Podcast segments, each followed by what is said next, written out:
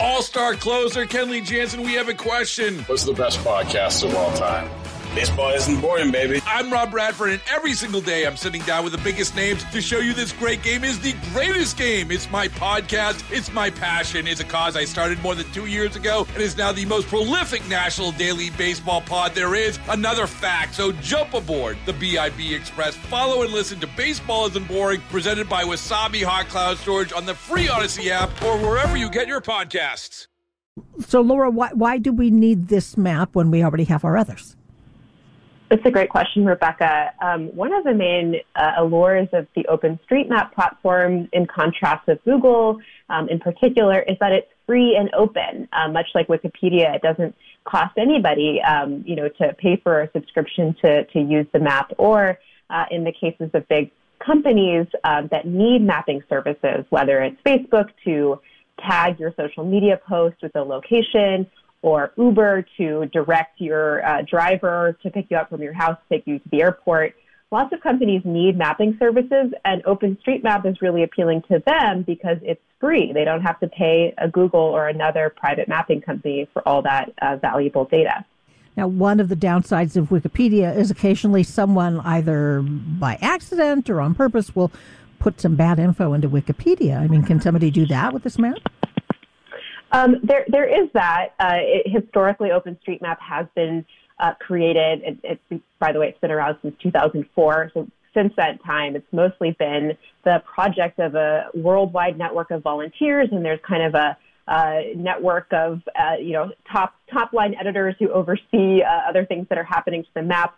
But one of the most interesting trends uh, that that uh, we reported on at CityLab this week is the fact that corporate editors are becoming an increasingly prevalent part of this community of people who are making changes to the map. So, as I mentioned before, Facebook, Apple, Amazon, Uber, Tesla, these are all companies that have made use of OpenStreetMap as a really valuable data source for all the things that they need maps to do. But they're also actually making changes to the maps themselves. And recent research has actually tracked the exponential rise in the number of editors um, of this map who are associated with companies. I'm, I'm still not sure I get the significance of that. What what is the impact of that on me as a driver?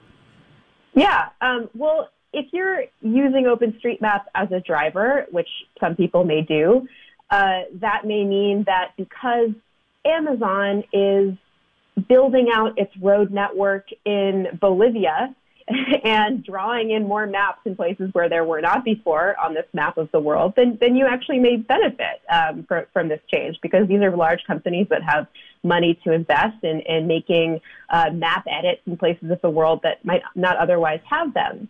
Um, but on, on the sort of global level, what we're seeing is that these large companies are definitely interested in road networks, but that they're um, kind of changing the uh, sort of centers of focus and objectives that the map historically has had. So whereas in the past it was mostly volunteers and sort of humanitarian organizations driving the objectives of the map to map out um, kind of local neighborhood amenities or points of interest or for you know routing humanitarian relief in the wake of disasters.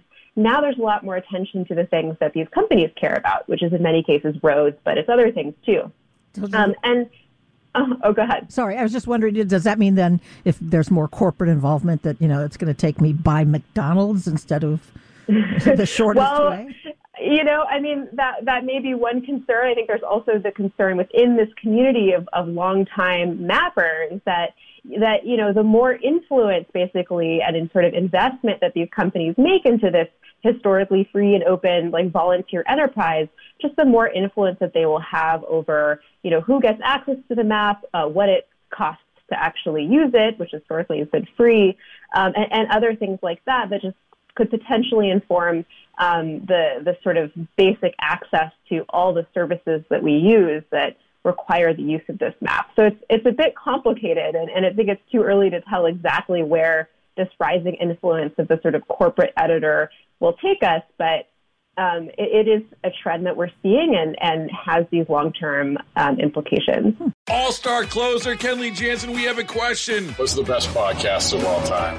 Baseball isn't boring, baby. I'm Rob Bradford, and every single day I'm sitting down with the biggest names to show you this great game is the greatest game. It's my podcast, it's my passion, it's a cause I started more than two years ago, and is now the most prolific national daily baseball pod there is. Another fact, so jump aboard the BIB Express. Follow and listen to Baseball Isn't Boring, presented by Wasabi Hot Cloud Storage on the free Odyssey app or wherever you get your podcasts.